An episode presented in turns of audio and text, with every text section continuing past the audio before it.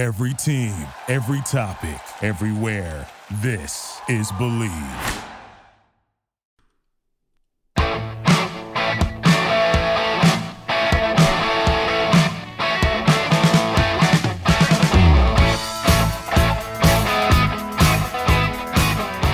right, welcome to the show, World Soccer Radio, presented by BetOnline.ag. Welcome to this uh, webcast special. I'm going to do this on and off throughout the Euros, um, just to keep it a little bit fresher, because we have games basically every day, and uh, most of the time we're doing shows every day for SiriusXM and the Sports Byline uh, Network. Occasionally, um, I get lazy and we do a repeat, so I thought I would. Uh, uh, just kind of get everybody up to speed on my thoughts about the Euros, and this being a particularly important moment because today we have finally finished every group, so we have an opportunity to sort of do a little bit of a recap here and uh, really talk about what are some of the surprises. Um, Italy, Switzerland, top of Group A. I mean, we talked about this yesterday on the show. No great surprise. Belgium, Finland, of course, that is a surprise. I don't think anybody had the Finns uh, after the first round uh, being top of the table. Again, the key to look out for Group B is this all important match between Denmark and Belgium. And, you know, if you watch this Belgium team, um, albeit uh, I'm not sure if just the Russian team were that bad or the Belgian team were that good. It was difficult for me to ascertain. Probably a, a little piece of both. Um, if Denmark were to lose the game against, uh, if Denmark were to lose the game against Belgium, they are essentially going to be eliminated. Yes, I know Finland still have to beat Russia, and that is a huge, huge, huge game uh, in St. Petersburg. And they're still going to have to play Belgium. So, I mean, I get it. it. It's not over, but my gut feeling is that they are going to probably beat Russia because I don't think Russia were that good. We're going to see. This group, Group B, fascinating. Let's see how it unfolds. Group C, Austria, Netherlands, Ukraine, and North Macedonia. The only difference between Austria and Netherlands really is goal differential, and that really has to do with who they played. Austria playing North Macedonia, by far the lowest ranked team in the tournament. Uh, Group D, the Czech Republic and England, both teams winning. Folks, I am not very optimistic about England's chances. I know uh, there's a certain uh, strain of England supporter who is sort of negative and builds down low ex- builds low expectations so as not to be perennially disappointed. But you know, one of the reasons that England is so perennially disappointing is they're perennially just not good enough. And despite the fact that I think this is an awesome young generation of footballers that, that England has, uh, I number one, I'm not convinced Gareth Southgate's the right guy for it.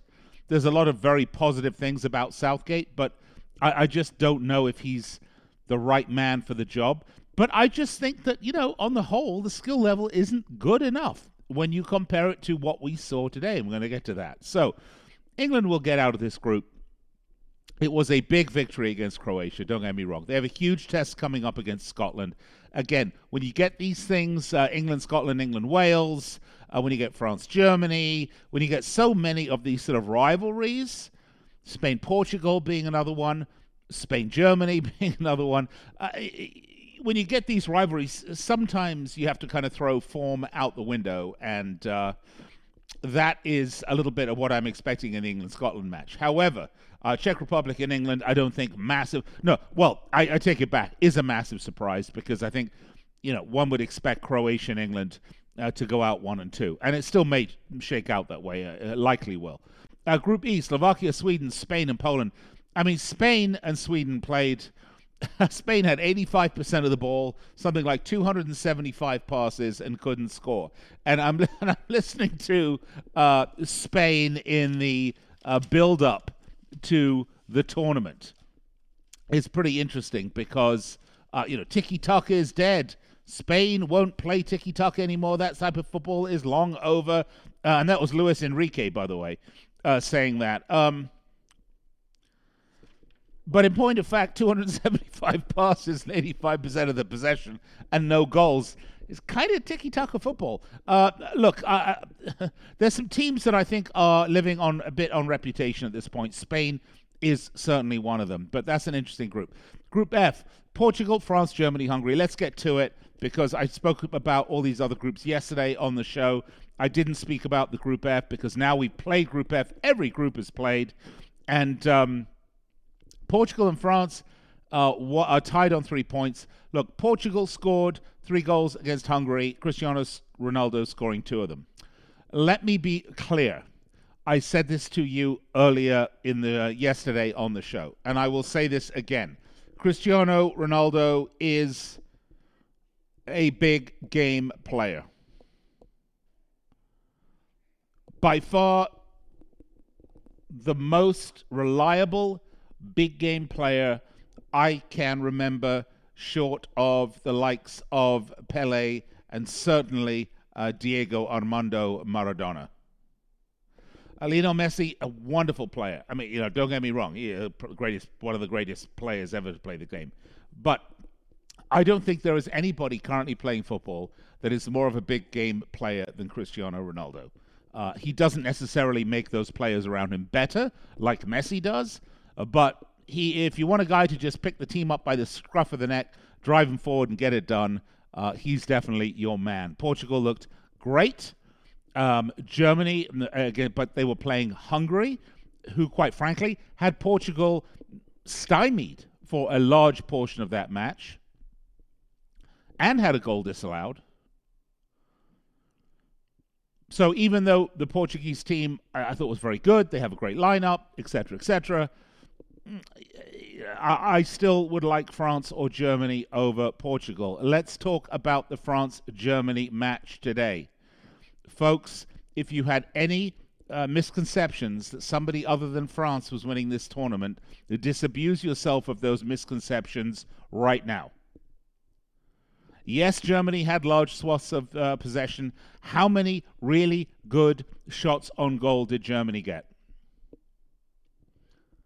I did not get think they had much or many at all. Whereas that French team in movement was nothing but spectacular. So Portugal, France, Germany, Hungary. Uh, I think you've seen your you're seeing your tournament win again. We're one game in, but you know they were favorites at plus 450 at BetOnline.ag coming through this. And if you did what I told you to do, folks, which was today, bet France. And if you remember yesterday on the show, I could not believe it and I'm looking at the printout because I like to keep these. France was plus 172. Are you, I mean, could you believe it? Plus money on France, plus 172. I hope you took it because you would be very happy if you did. All right, those are my thoughts on uh, the Euros, the end of uh, match day one for all the groups. Uh, let me know what you think. Find me on Twitter at Nick Geber, N I C K G E B E R. Find me on Facebook facebook.com forward slash World Soccer Radio. I'll be back on the air with you tomorrow. Be sure to tune in on the Sports Byline Broadcast Network, Sirius XM, and of course, right here on the Bleav Podcast Network.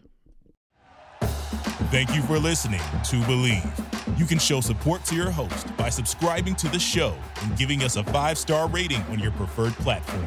Check us out at Bleav.com and search for B L E A V on YouTube.